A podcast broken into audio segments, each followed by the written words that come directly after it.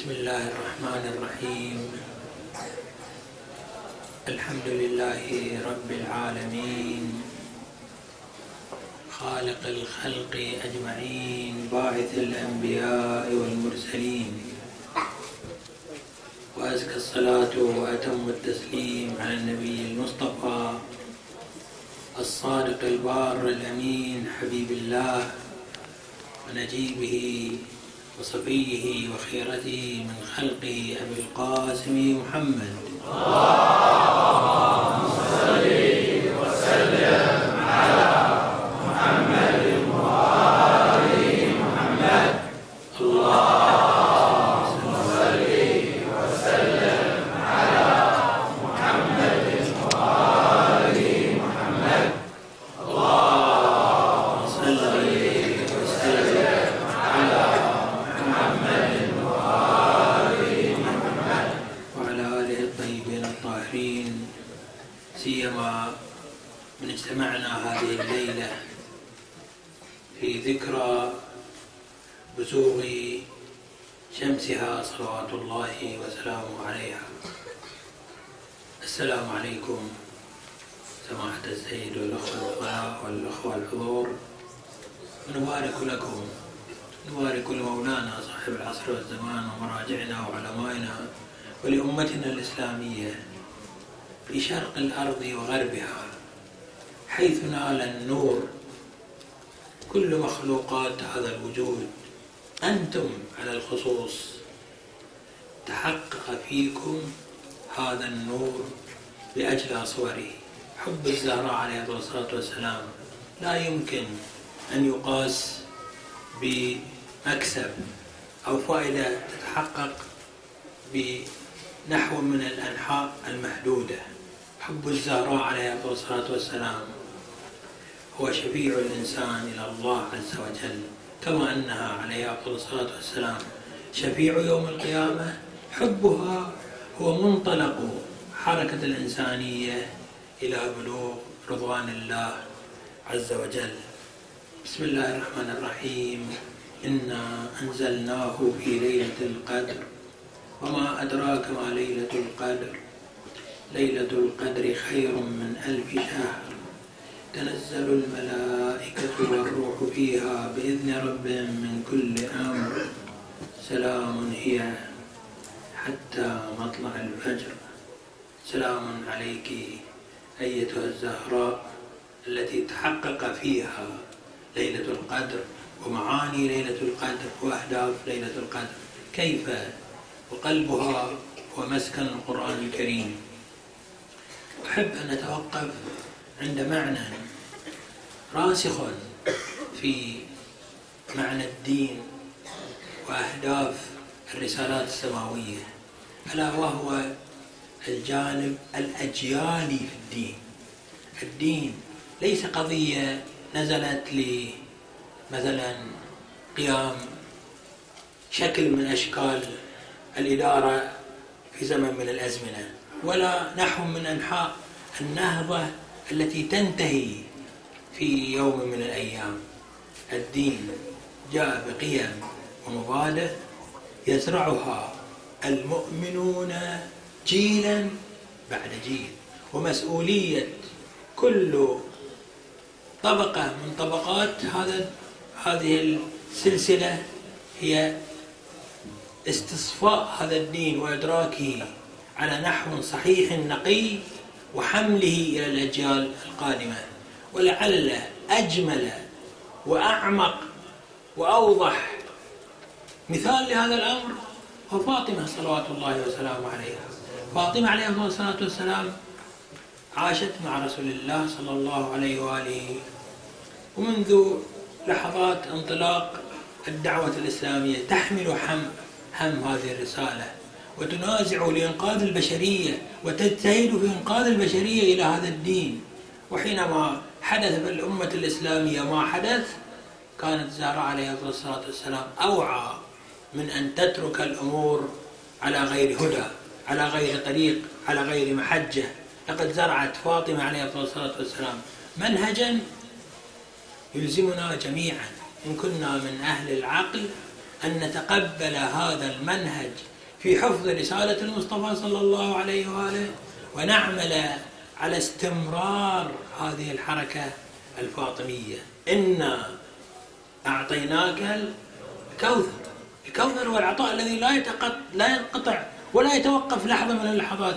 إذا كان المفسرون يرون أن انطباق الكوثر على فاطمة عليه الصلاة والسلام فقد حق لهم ذلك وتحقق ذلك في الأمر الخارجي. نحن نشاهد الآن العالم كله يأخذ طريقه إلى الأنبياء إلى الرسل من خلال مدرسة آل بيت رسول الله صلى الله عليه وآله. وآل بيت رسول الله صلى الله عليه وآله انطلق من فاطمة ومن توجيهات فاطمة ومن عمل فاطمة ومن مواقف فاطمة ومن سلوك فاطمة صلوات الله وسلامه عليها.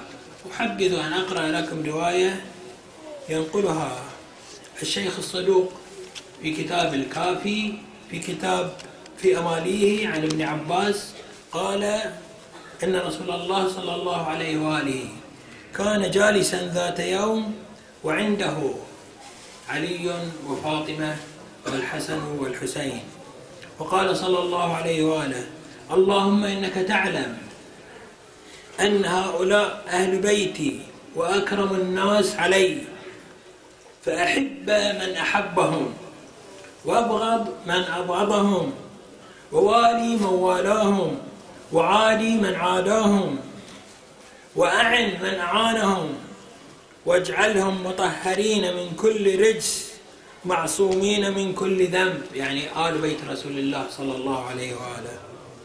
وأيدهم بروح القدس منك.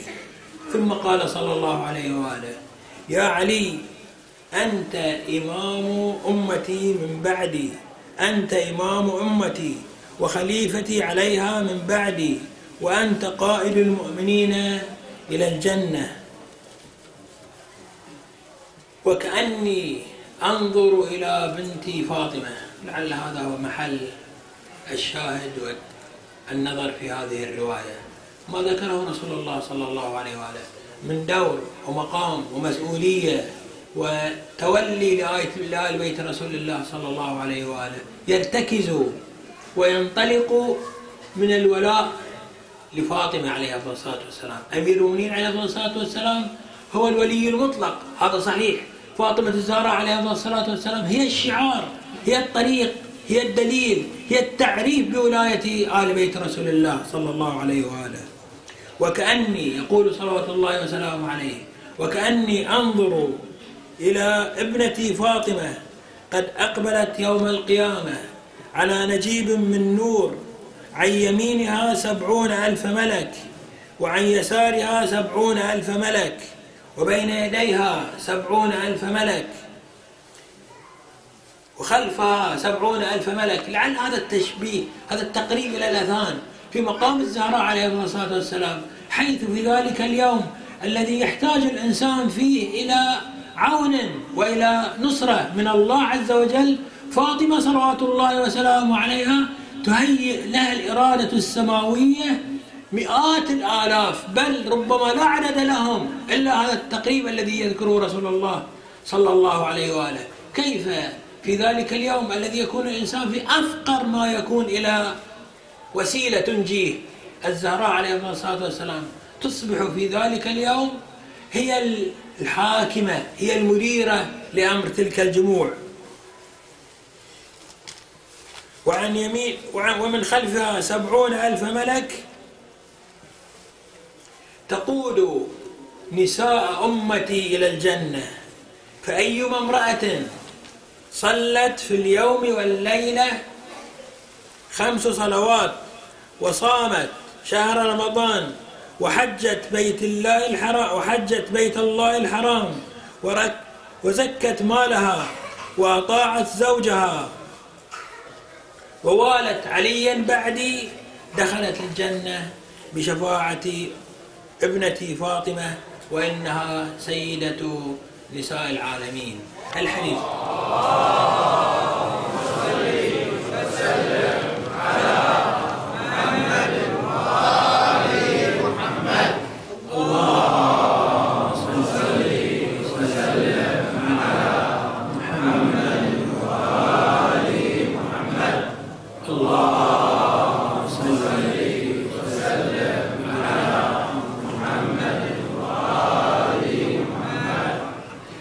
محمد الزهراء عليه الصلاة والسلام.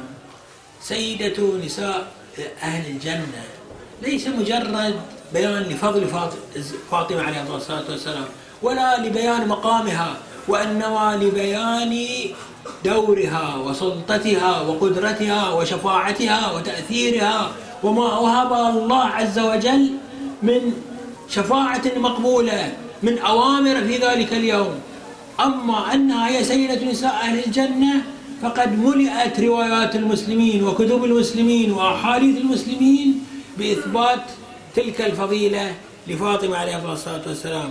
فقد روى البخاري ومسلم وأحمد في مسنده والترمذي وابن ماجه والحاكم في مستدركه روايات متعددة متكاثرة في أن فاطمة عليها الصلاة والسلام سيدة نساء هذه الأمة سيدة نساء أهل الجنة سيدة المؤمنين. وكل هذه الأمور لتنقاد القلوب والمشاعر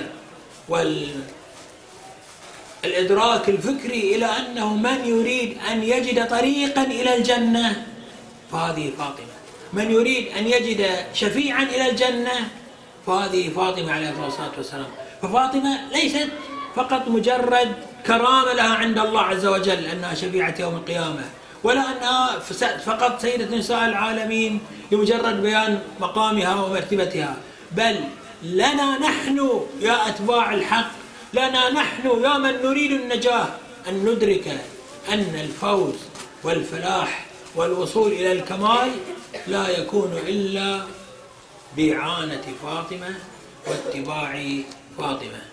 وفاطمة صلوات الله وسلامه عليها ليست سيدة النساء بمعنى أن العالم ينقسم إلى قسمين الرجال في واد والنساء في وادي وإنما هي صلوات الله وسلامه عليها الأكمل من حيث الإنسانية الأكمل من حيث العبودية لله عز وجل بحيث أصبح لها مقام السيادة على العالم مقام السادة على البشر. في الأحاديث عن أئمة أهل البيت عليهم الصلاة والسلام. كما روى ذلك آه، روي ذلك عن الإمام الصادق صلوات الله وسلامه عليه أنه قال لولا أن الله تبارك وتعالى خلق أمير المؤمنين لفاطمة ما كان لها كفو على وجه الأرض آدم فمن دونه صلوا على محمد وآل محمد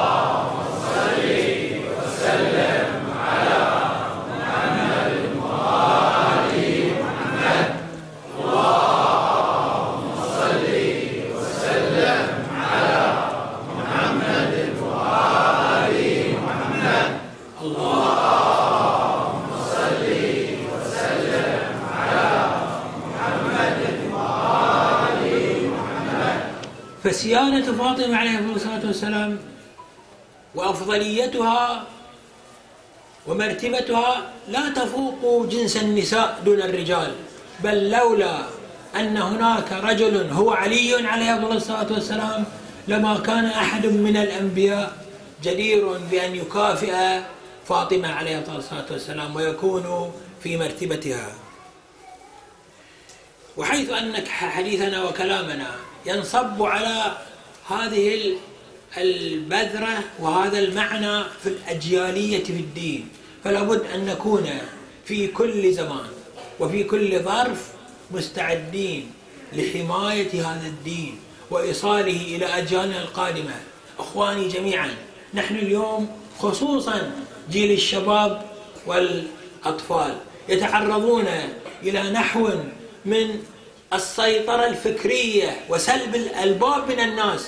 هذه الوسائل المتداولة بين يدي الطفل. منذ أن يبدأ بالإدراك ويسلم إلى أجهزة التلفاز وأجهزة التواصل وأجهزة الأحاديث غير المنضبطة والأحاديث والتصرفات غير السليمة.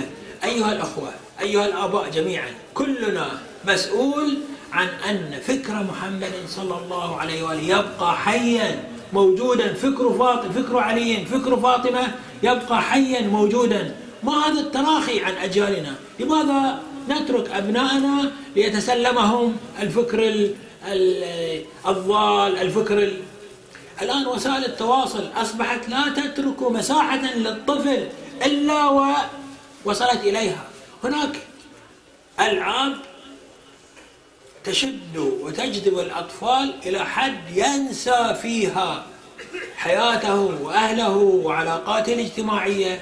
ربما وصل إليكم أنها حدثت عمليات انتحار بسبب بعض الألعاب لعبة حوت أزرق ولعبة حوت يوم آخر حوت أخضر ولعبة هذه تم تشد الأطفال وتسيطر على مشاعرهم. إذا كان مجموع من وصل إلى مرحلة الانتحار وأن ينتحر من أجل هذه اللعبة هي عدد محدود فإن خلف هذا العدد آلاف مؤلفة ربما لم ينتحروا ولكنهم وصلوا إلى حد الانجذاب والارتباط بهذه اللعبة بحيث أصبحت هذه الوسائل هي مصدر تأثير سلوكي وأخلاقي واجتماعي ومعنوي في قلوبهم. الآن هناك ألعاب يمكن أن يلعب بها الطفل. مع أي موجود في العالم. مع أهل الشرق مع شخص في أهل الغرب لا يعرفوه لا يدري من هو لا يدري ما أخلاقه لا يدري. هذه الألعاب لها تأثير كبير في شخصية الطفل وفي تربيته.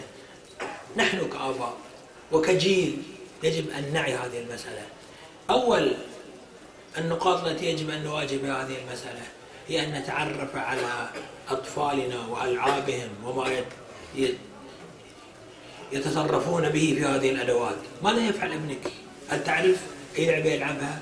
ربما تقول أنا والله رجال كبير لا علم لي بهذه الأمور، متى أتعلمها؟ لا يجب لا يجب لا أقول يجب عليك أن تتعرف تفصيلا، ولكن ادخل معه اسأله ما هذه اللعبة؟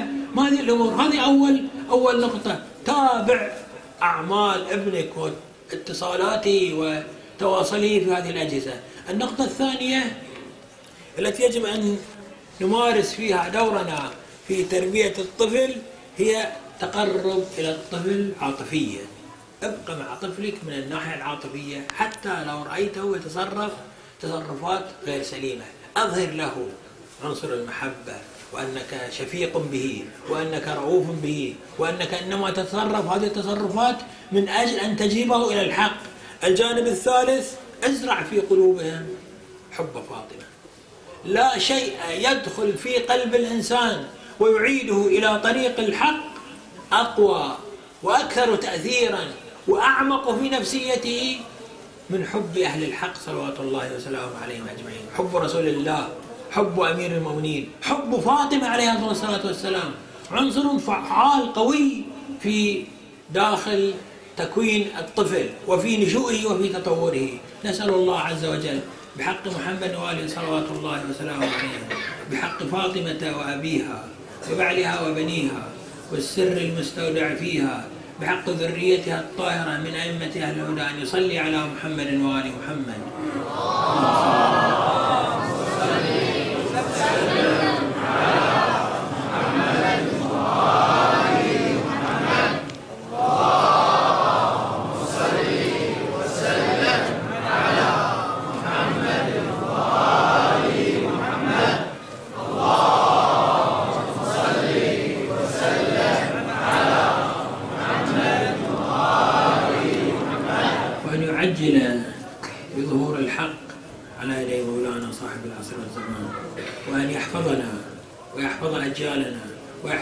الإسلامية من عبث الشياطين ومن عبث أهل الضلال ومن وسائل الأضلال والحمد لله رب العالمين وأن يرزقنا وإياكم النجاة بشفاعتهم والحمد لله رب العالمين وصلى الله على محمد وآله الطيبين الطاهرين.